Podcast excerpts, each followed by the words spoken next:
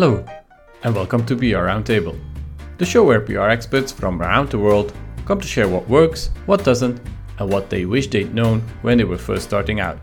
I'm your host, Jesse Reynolds, and I'm so glad you could join us. This first episode examines public relations through the lens of the hugely competitive gaming industry.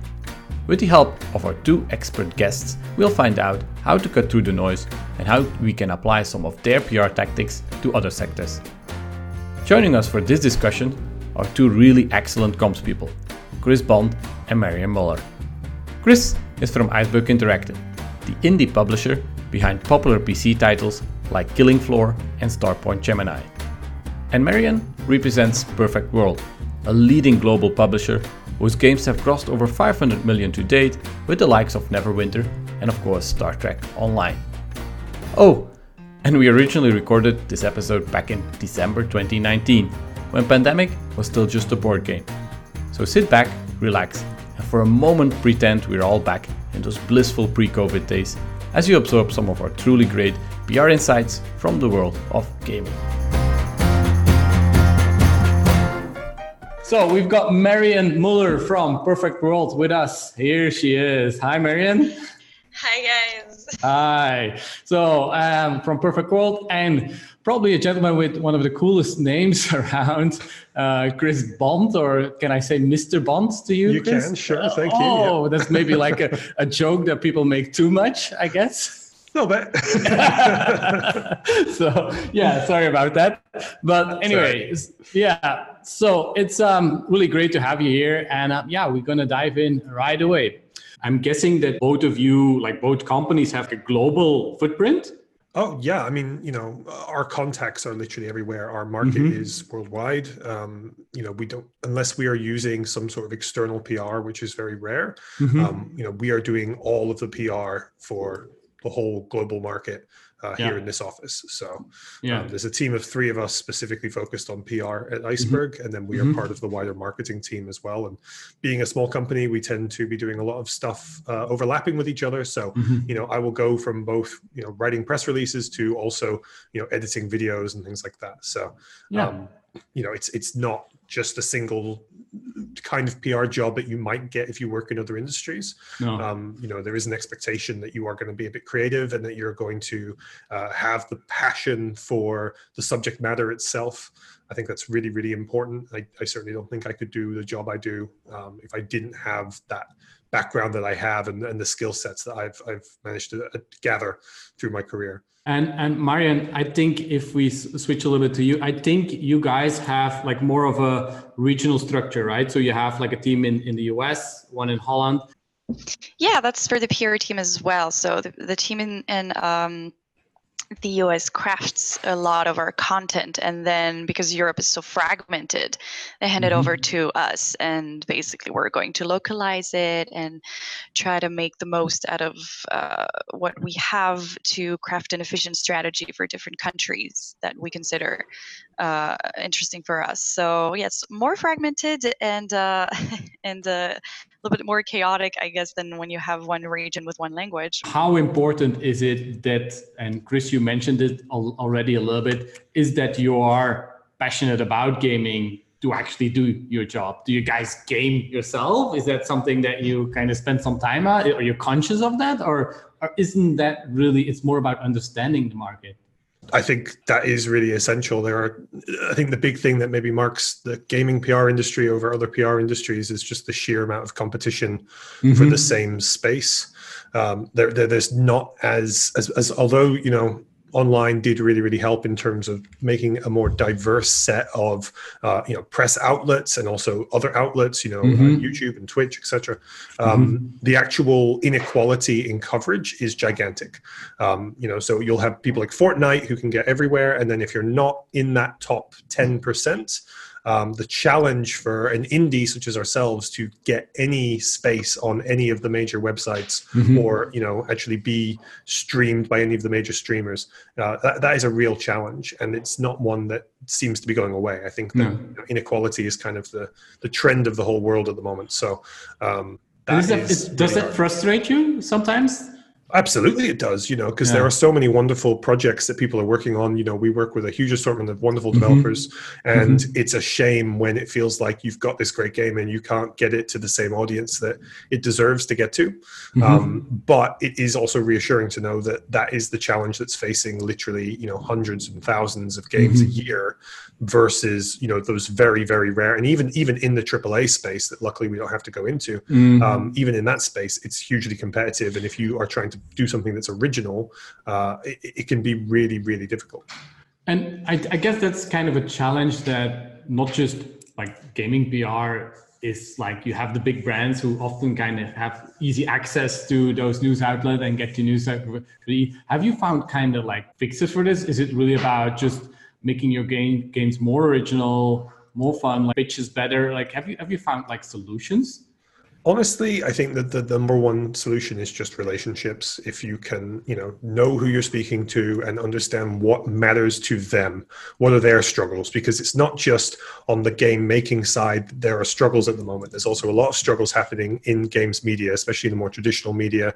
Mm-hmm. um, you know money is tighter because advertising is less effective.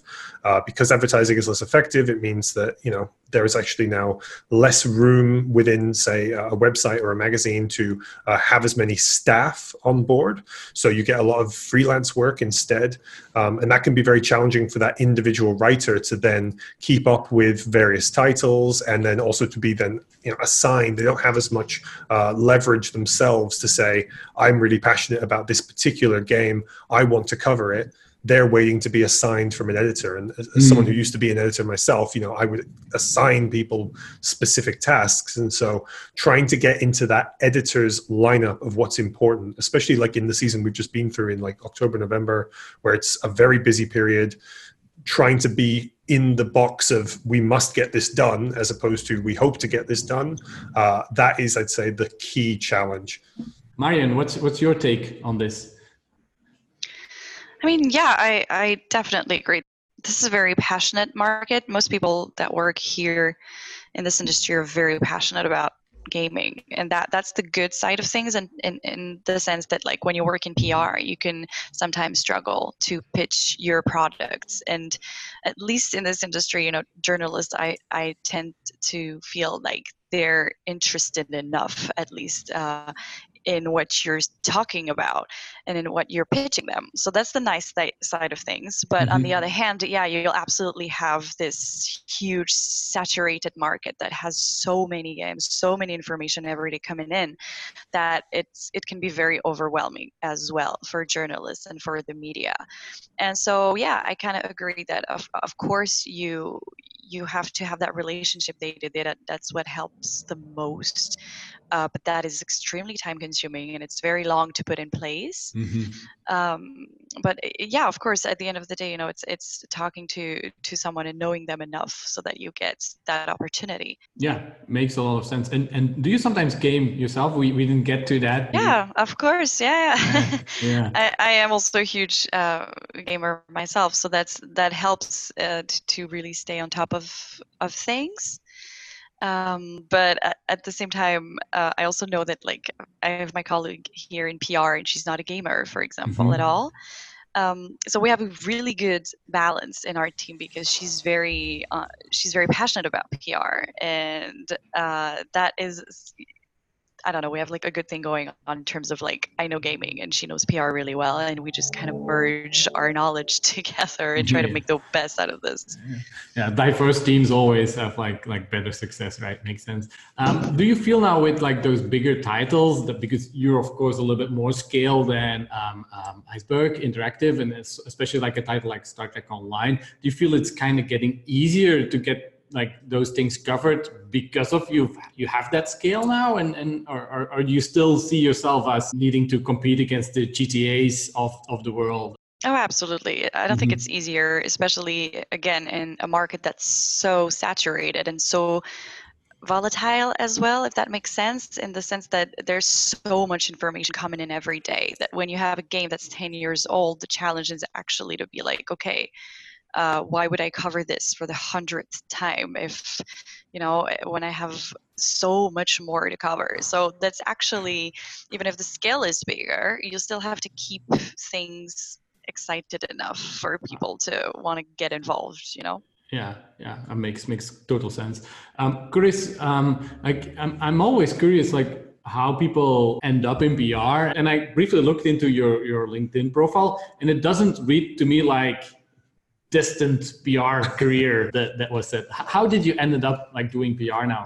Sure. So yeah, I mean, I've I would say that my role now is a convergence of my two previous roles in my career. So I started out as a writer for a company called Ginx TV, who are currently an esports TV channel, but back then used to just be an all games TV channel.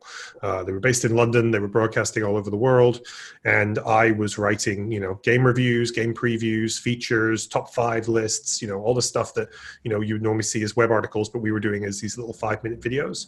Um, and over the time that I was working for Ginx, I eventually was also producing TV shows. We were doing live TV shows.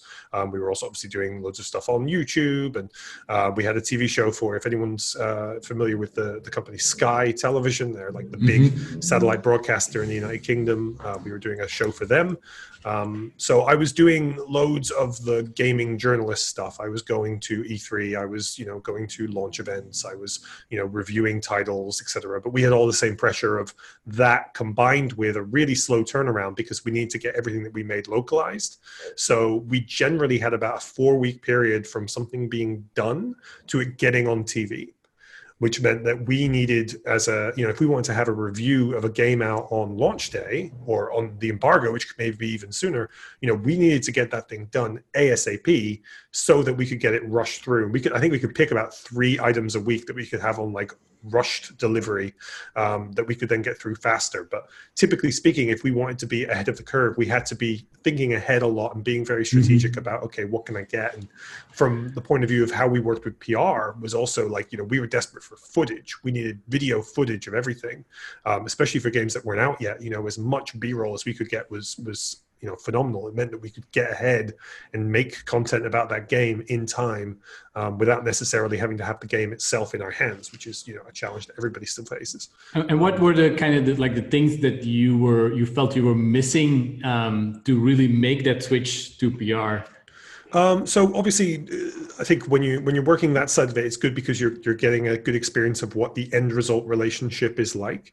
Um, but it was after I left Ginx, I went to work for a marketing agency, and I was the head of the video department there, and then eventually I was a uh, what we called a client partner, but effectively I was the account manager for Microsoft. Um, and through that role, I learned loads more about marketing. It was a much bigger company. I got to be embedded inside much bigger companies as well. So we worked with people like uh, Jaguar Land Rover and Royal Mail and uh, Waitrose and John Lewis. Um, you know, loads of really big, big companies. I got to go inside their offices and see how they worked and work quite closely with a lot of the people who were working for those companies in the marketing side as well.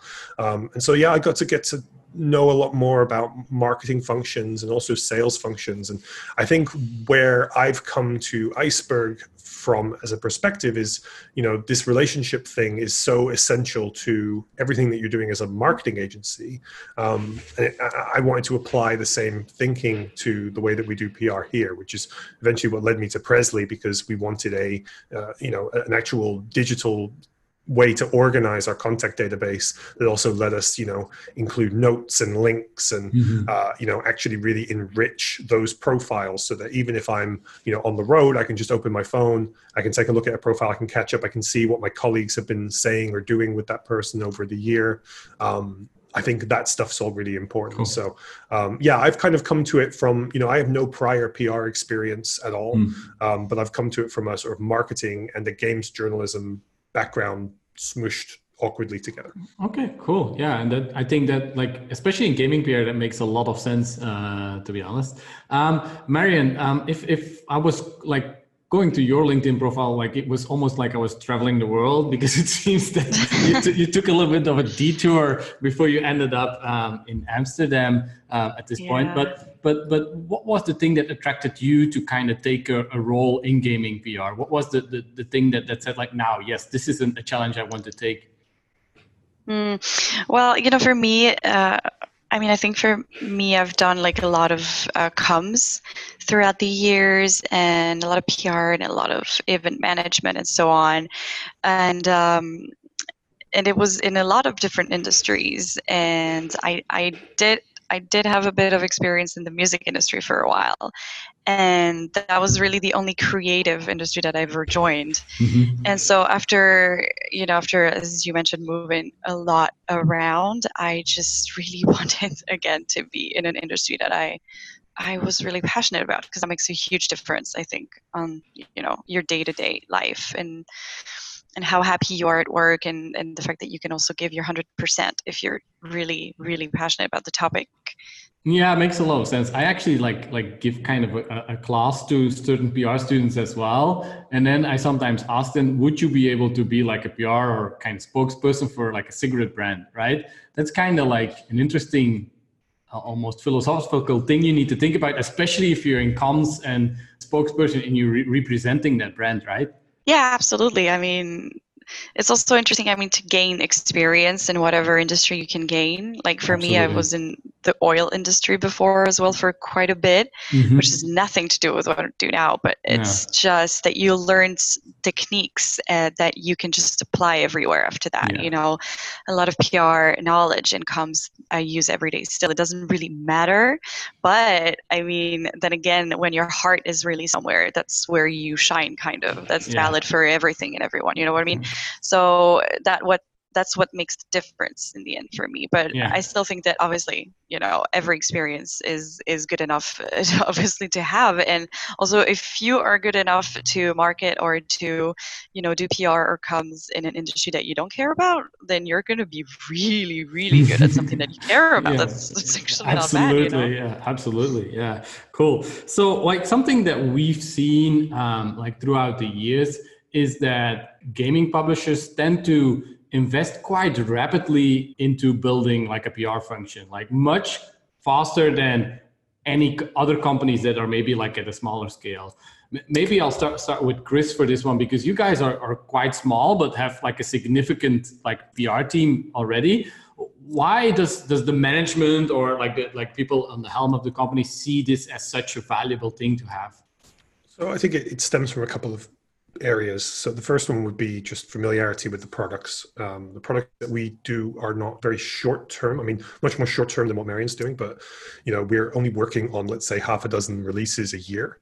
So in that year, you know, you're going to be working on the same project for probably about a year in itself um, which means that you need to have a lot of familiarity with not only what the what the product is, but then also you know who's responded to it, who did you show it to at an event, who have you sent codes to.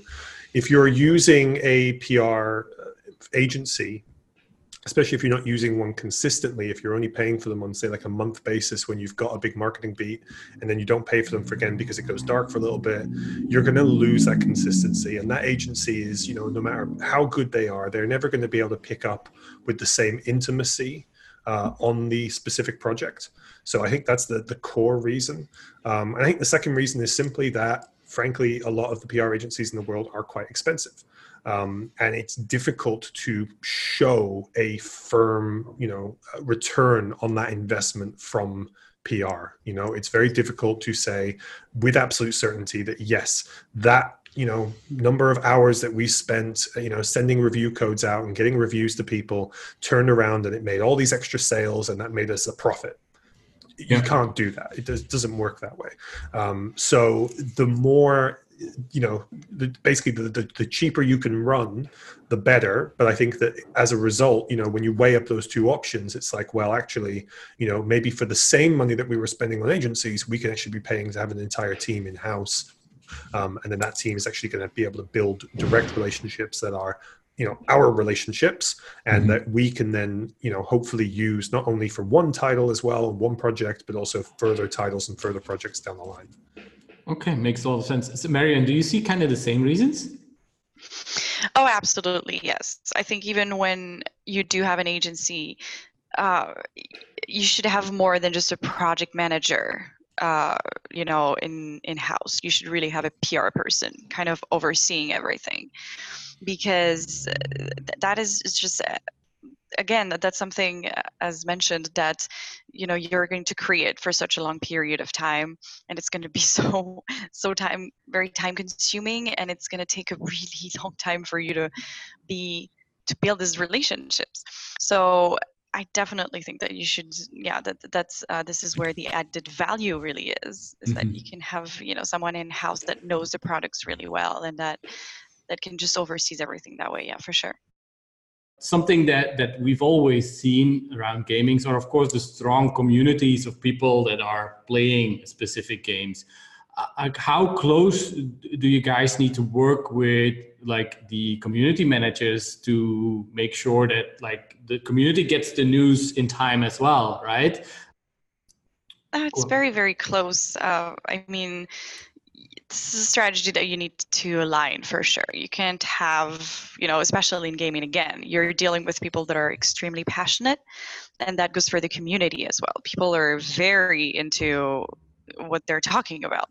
So you can't have communication for media. It doesn't make sense you know. You have to be really aligned in what you're telling the community and what you're telling the media and when you do it and why.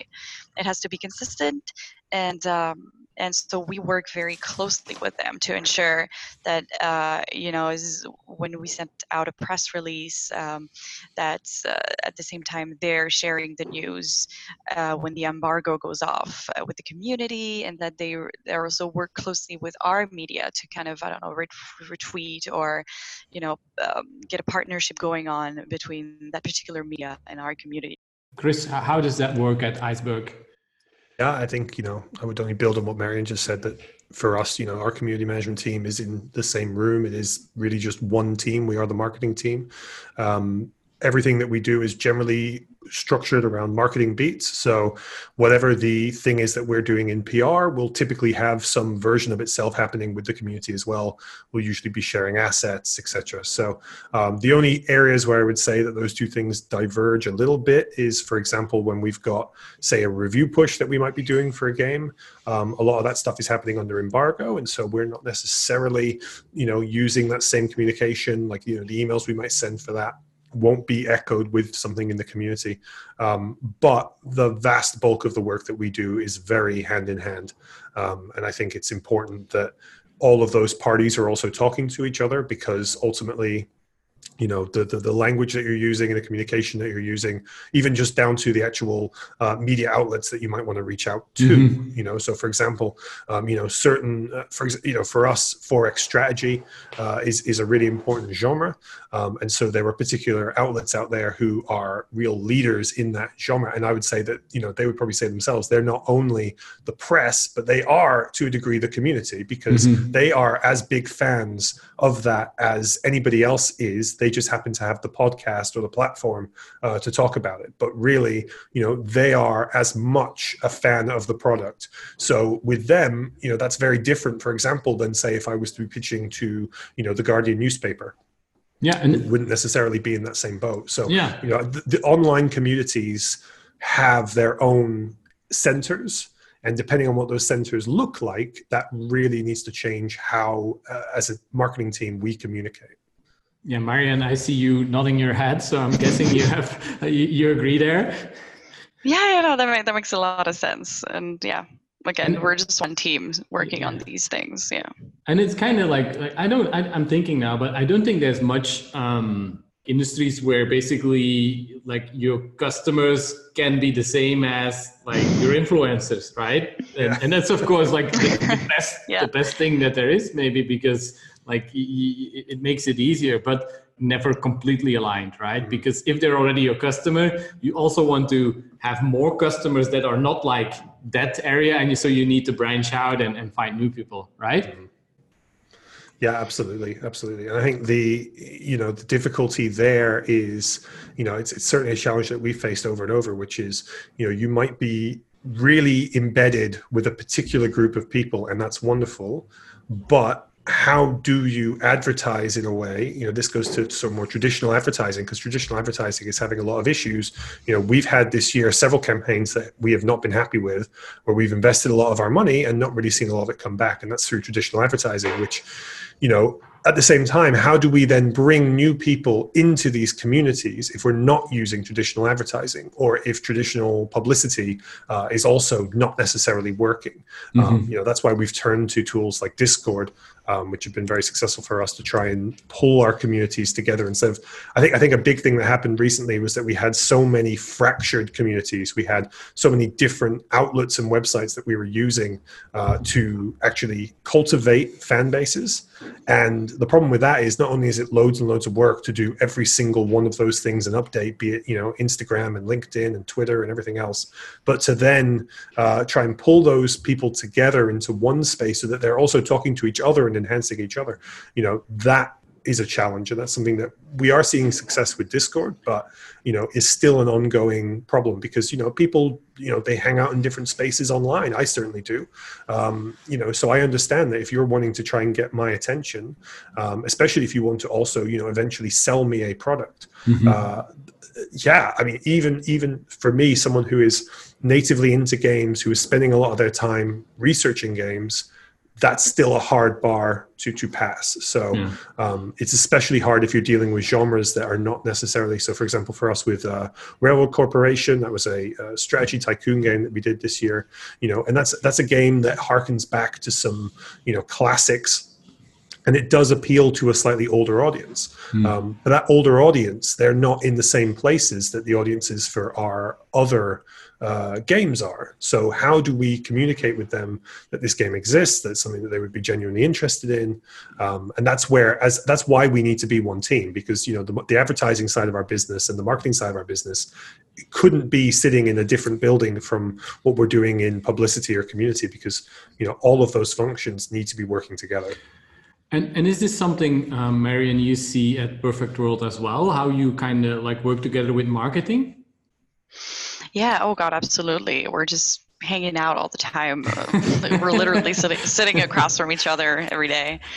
Um, so yeah, it's a team effort basically, and everybody's just you know pitches in and uh, yeah. has different ideas. It doesn't really matter if you're doing design or community or PR or marketing. We're all working together mm-hmm. towards the same goal, and we're all kind of gamers anyway. So we, yeah, we have a lot of brainstorming sessions, and it's just, uh, yeah, I think it's the most efficient way so going a little bit deeper into kind of these newer tools like Discord and, and Twitch, we've seen like other industries, not a lot has changed platform wise. It's been pretty stable, like since Twitter, Facebook, and those platforms have, have been settled. It has not really changed a lot the last three years. But for you guys, it's been kind of racing on and on and on. So, so how are you dealing with, how are you evaluating if it's something you need to look into? For Twitch, it's probably just a reach, I guess, or, or, or how do you make these calls on we need to be more into like streamers or how are these decisions made? Well, you know, it's just you need to be where the people are basically you need to be where your players and your fan base is. That's just that's just it. So of course yes we're looking uh, we're on Twitch, you know, and we are looking into those platforms because this is where people hang out now. So this is also an interesting topic when you think about okay, influencers and streamers, you know, now they're, just becoming the media basically. So for us here at, at, PR, you know, we work very closely with community that um, basically handles uh, influencers but they're obviously, as you mentioned, you know, in the past three years, they're becoming more and more, uh, well, just bigger and bigger in, in the picture, you know, of this industry. And in terms of like, okay, uh, I have a message that I want to send out out there, you know, to the media that obviously includes influencers now. Mm-hmm.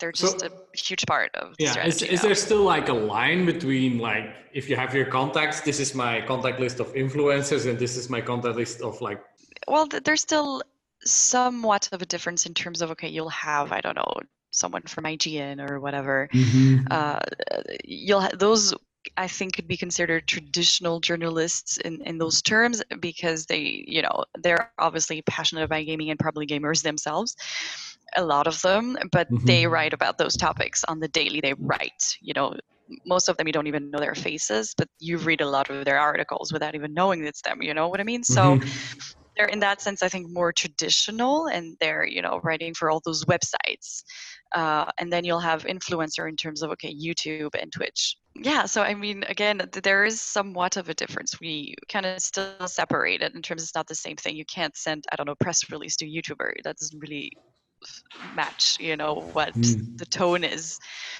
Cool good. Chris I just like it would be interesting to to to learn um, how do you then make that initial connection with an influencer or like how do you make that initial step to build that relationship? Because i think we all agree that that's a, a, crucial part building that relationship getting that line but but how where do you start it's extremely difficult, right? So, on the one hand, email is still a really prime function of how we communicate with people. Um, you know, sending out be it a press release, whether it or if you know just a, what we would call an you know an influencer mail or an influencer blast, which will usually be um, a lot more focused and to the point. Because so with press releases, a challenge is that some media outlets will simply take your press release and just copy paste it verbatim on their website, and they will publish that. So you want your press release to be something that the public could read and would be interesting and would be enticing to them. If you email a YouTuber, it doesn't need to be anywhere near that fluffy because they actually are very time poor. Um, they don't want to sit and read a long email like that. They don't really care. What they want to know really is do you have a key for that game and can I just play it? You know, ideally they want to watch some video of it first and understand like you know what is actually the game that i'm going to be spending my time bothering to download um, you know and, and and that's the core thing you need to get across to them. You know if you try and spend a whole a4 sheet talking about you know the, the backstory and the world and all of this stuff they're probably not going to read it. So it's a big waste of time.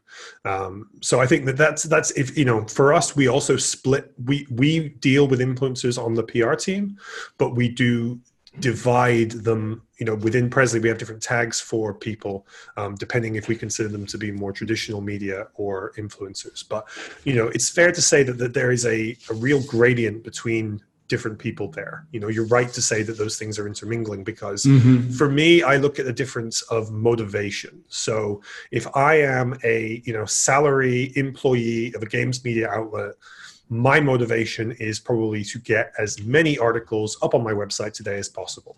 Um, I'm looking for variety. I'm looking for good headlines.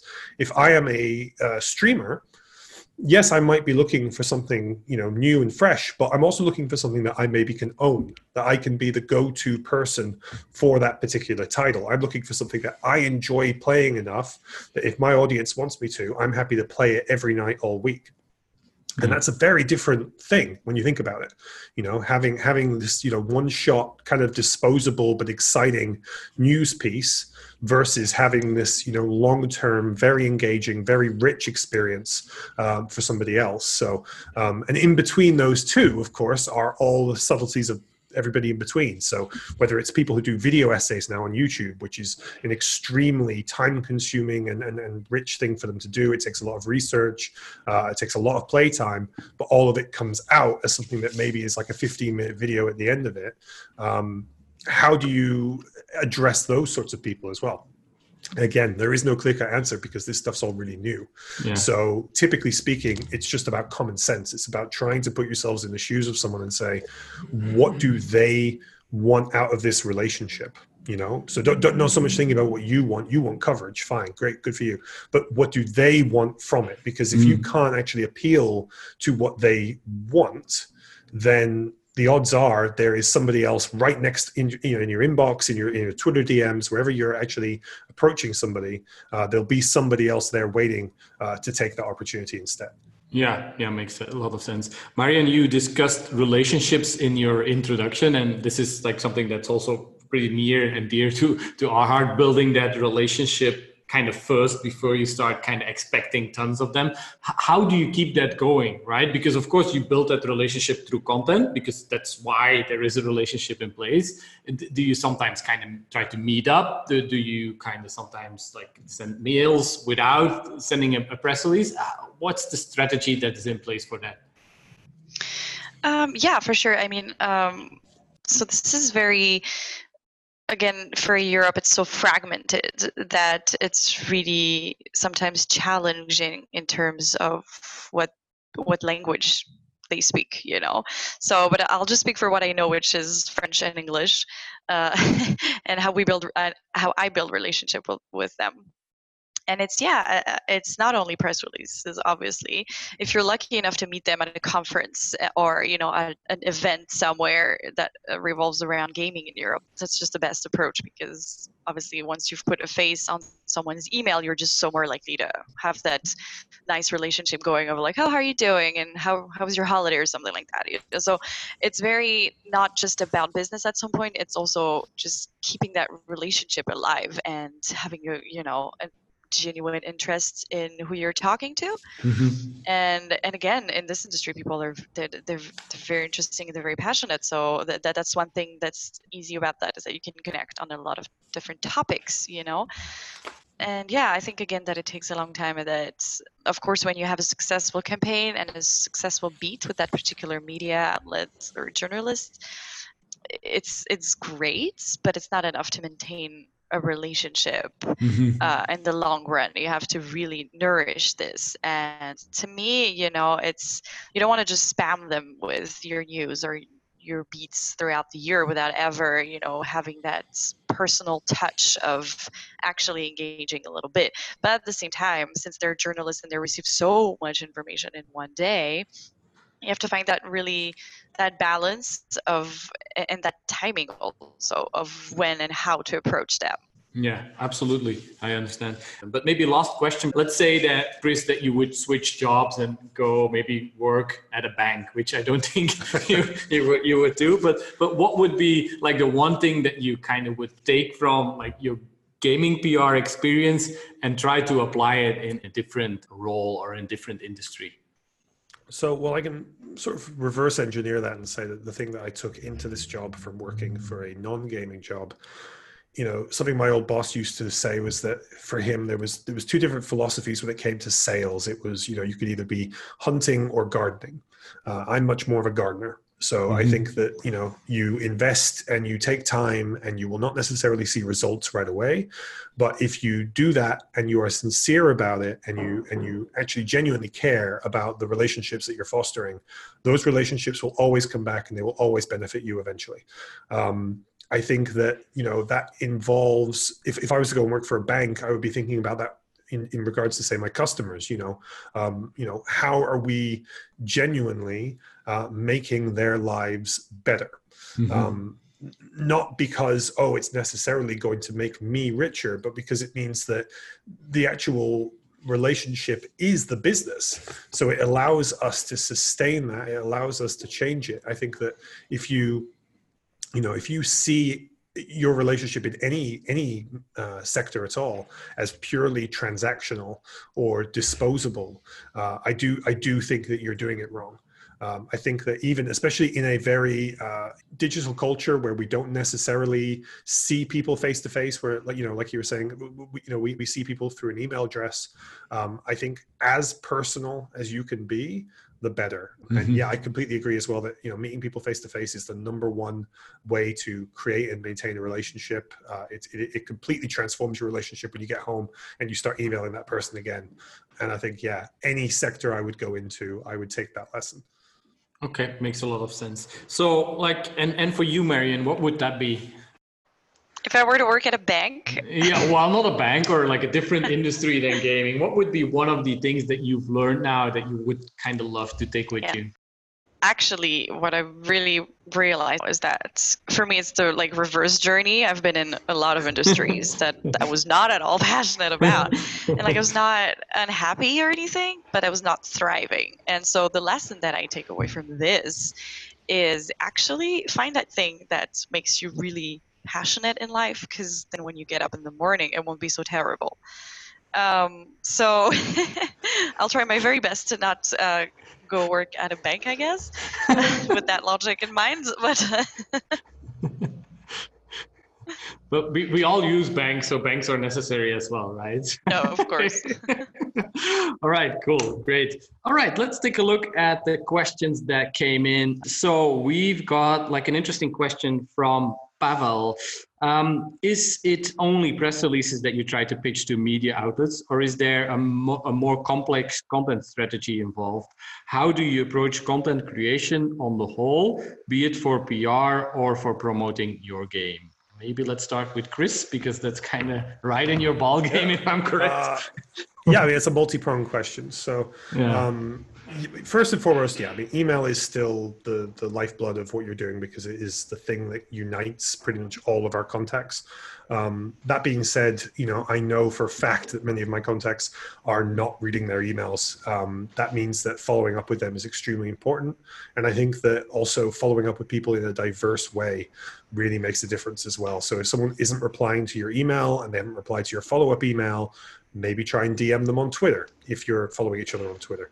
Um, you know, uh, Discord I found to be really useful in this regard because not only am I able to chase somebody in a more informal, you know, IM way, uh, but typically that has spawned then longer conversations where we've got to talk about other topics than the topic I got in touch about, um, and we've ended up getting a lot more back from each other from that. Um, and I think that the, you know that comes down to the fact that certainly in this industry, I think most people are they very sincerely are happy to talk to you. They just don't have time. So you have to be very patient with people and not necessarily expect this immediate thing to come back to you. And you just got to be very forgiving and say, look, I know that you've ignored five of my emails, but you know, I'm going to assume that the reason for that is the same reason I sometimes ignore my emails, which is that mm. you're really busy. Mm. Uh, and that is not your fault. That's just the way it is. So, um, yeah, I think, you know, press releases is it's, it's a good thing to start with because it gives you a really good idea of what the interest is in what you've sent out. And if we have an, if we have a press release and we get a really good, uh, you know, amount of replies back or just a really good open rate or we see really good coverage coming out the back of it, that is very encouraging for us to say, okay, you know, we got the, uh, you know, we got we, we got the actual targeting of this right. We sent this to the right people because they were actually interested in what we had to say, um, and the actual news itself, we we did this at the right time because there was something of value here for people. Um, so I do, I still believe in press releases very very highly, but I think you need to be prepared, and also don't forget that the, the people who are closest to you, especially with with you know press and influencers, they probably also follow your social media. So if you announce a new game and you put the trailer up on your Twitter and you put the trailer up on your YouTube, odds are you don't actually need to send a press release for those people to have seen that piece of information yeah. Uh, because they care enough about you.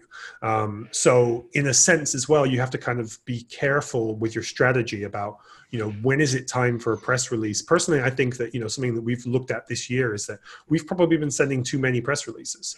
Um, i think that we've been because we because we're you know we're like okay we need something for this. But you know the reality is that actually not every piece of information needs to be delivered in that format. It's simply a good format for a lot of the traditional media that we're used to working with. So mm-hmm. um, I would never not use it, but I would say that you should always be thinking in your strategy about how you're going to supplement it, how you're going to, you know, do things at the same time, how you're going to, uh, you know, vary your responses to that. Um, but yeah, I think that's still really important. And then as far as content creation, well, sure, you know, again, you need to be thinking about those different things. So, you know, with with an email, for example, you know a lot of the time uh, for a lot of people's inboxes they won't necessarily see any rich media when they receive an email. They'll just get a lot of empty boxes. So you could put a really fantastic image in your email we do do that but with the awareness that for a lot of people unless they are genuinely you know mm-hmm. enticed by it uh, they're probably not even going to see that image they're not going to actually watch your video that you've bothered to make and embed for them yeah. um, so i think people also need to be careful about how much resource and time they put into those things because you know yeah it's wonderful to have an amazing trailer you know we work with some fantastic editors they make us brilliant trailers mm-hmm. but no matter how brilliant the trailer is it doesn't necessarily get that trailer a lot of views or you know get it put into a lot of places. Uh, and i myself have sat and spent a very long time this year making things uh, that then have not necessarily performed as much as we wanted them to. And you know i think there it's easy to underestimate how much people just want to see gameplay mm-hmm. in the video games industry. Yeah. Um, they just want to see gameplay. You don't have to edit it. You don't have to do anything fancy. You don't need to do any cutscenes. Just do yeah. five minutes of raw gameplay and people will be actually very satisfied with that so mm. um, i think don't overthink it too much either something very practical that came on on when you mentioned Discord. Like people are asking, like, do you have your own Discord for PR, or, or, or do you use your personal one? I use my personal Discord account, mm-hmm. although it is predominantly a work account. Yep. Um, it is, you know, it's owned by me. If I left the company, it would be mine still, but yeah. um, it is I don't really use it for anything but my job. Um, Iceberg itself has our own Discord uh, channel, so people can come and join that, and they can mm-hmm. speak to us there, which is a really, mm-hmm. really great way of talking to us. Yeah, absolutely. Um, so it it varies. Um, but yeah, as far as my actual profile, that profile is just my profile. Yeah, it's probably like most kind of authentic as well i guess yeah exactly. it's the same yeah. with twitter. You know the yeah, twitter same. is just my twitter. I, I don't have a separate twitter for work. Like that would be crazy. Um, you know most people if you follow me on twitter will know it's mostly game stuff that i will post. Uh, it's usually just retweeting other people. Um, but yeah like again like that's just to me, that's just a very natural way of. So I'm not going to see selfies things. from you uh, at the Star Wars no. uh, premiere uh, tonight. No. no, no, not usually. Sometimes you might see a picture of my cat every now and then, but yeah, oh yeah, of course, yeah. Uh, good, a lot good. of the time, it's because you know I, I like sharing things that I like. So whether it's yeah. you know, and it might not necessarily be work things, but you know, no, I follow other developers on Twitter. I'll share their work, you know, stuff yeah, like that. So it is a sense. community thing. Yeah, cool. All right, uh, Marion, next question for you. And a couple of people have, have, have asked this, like about working with specialized media like IGN, Kotaku, and, and so on, pointing out that it, it is easier to get coverage here. What, what about when you're working with mass media? How, how do you spark interest among non gaming um, journalists? Um, yeah, um, that really depends again on the territory and on the game that you're marketing. So I would say, you know, when I first got here, that one of the things that I really had to dig in was how fragmented Europe is and how each territory has different needs. Like what works in Germany will probably won't work in France. What works in the UK is very different of what works in Russia or whatever. So this you really need first of all i would say to have a really good media landscape in place and kind of just you know know okay germany they don't like interviews or france you know they really they don't like giveaways unless it's our hardware or whatever. So you really mm. need to have like those facts straight away i think in order to craft your strategy. And then yeah i mean it depends on the game because when you're going to just uh, target mass media you'll have opportunities to do that. And depending on the game you'll have them more often than not. So i'm thinking about uh, a game like star trek online. Sometimes it happens that we do have interviews opportunities with with talent voice actors that actually were in star trek series like Jeri Ryan or so if if we do get those opportunities which happened in the past then yeah sure that's easier to target mass media you know but again depends on which territory. Yeah. So i think yeah you really need all this information breakdown before actually going in. And then obviously some things are out of your control in the sense that like when a game does incredibly well which is kind of like what happened with remnant for us this summer like this was kind of a big the big surprise of the year that this game did very very well and it was just you know picked up but by a lot more uh, mainstream media than our other games and so that that is just when magic happens basically you just you know when your product is doing well on its own then great. You, you can just pitch it in a, in a much easier manner. But yeah so i would do that this is how we do things here. Just do a lot of background research and just know when to pitch it at the right time for the right title and sometimes it can really work out. Um, like we've we've we've talked about this already a little bit but uh, there's a question and this is the last one do you have like an influencer marketing strategy? Like meaning work with gamers to relay your brand messages and product in place so we typically try to avoid, for example, paid activations uh, with with influencers. Um, it's not that we don't do it, but it's that you know once you fall down that rabbit hole, you can just find yourself having to pay for everything. Um, and we do believe that you know our games are good enough that you know people should want to play them because they are entertaining, and because people should want to watch you play the game. Um, however, you know, yes, it's important, especially depending on the kind of game that you're working with, that, to have a really strong strategy in place for, you know, specifically who you want to partner up with.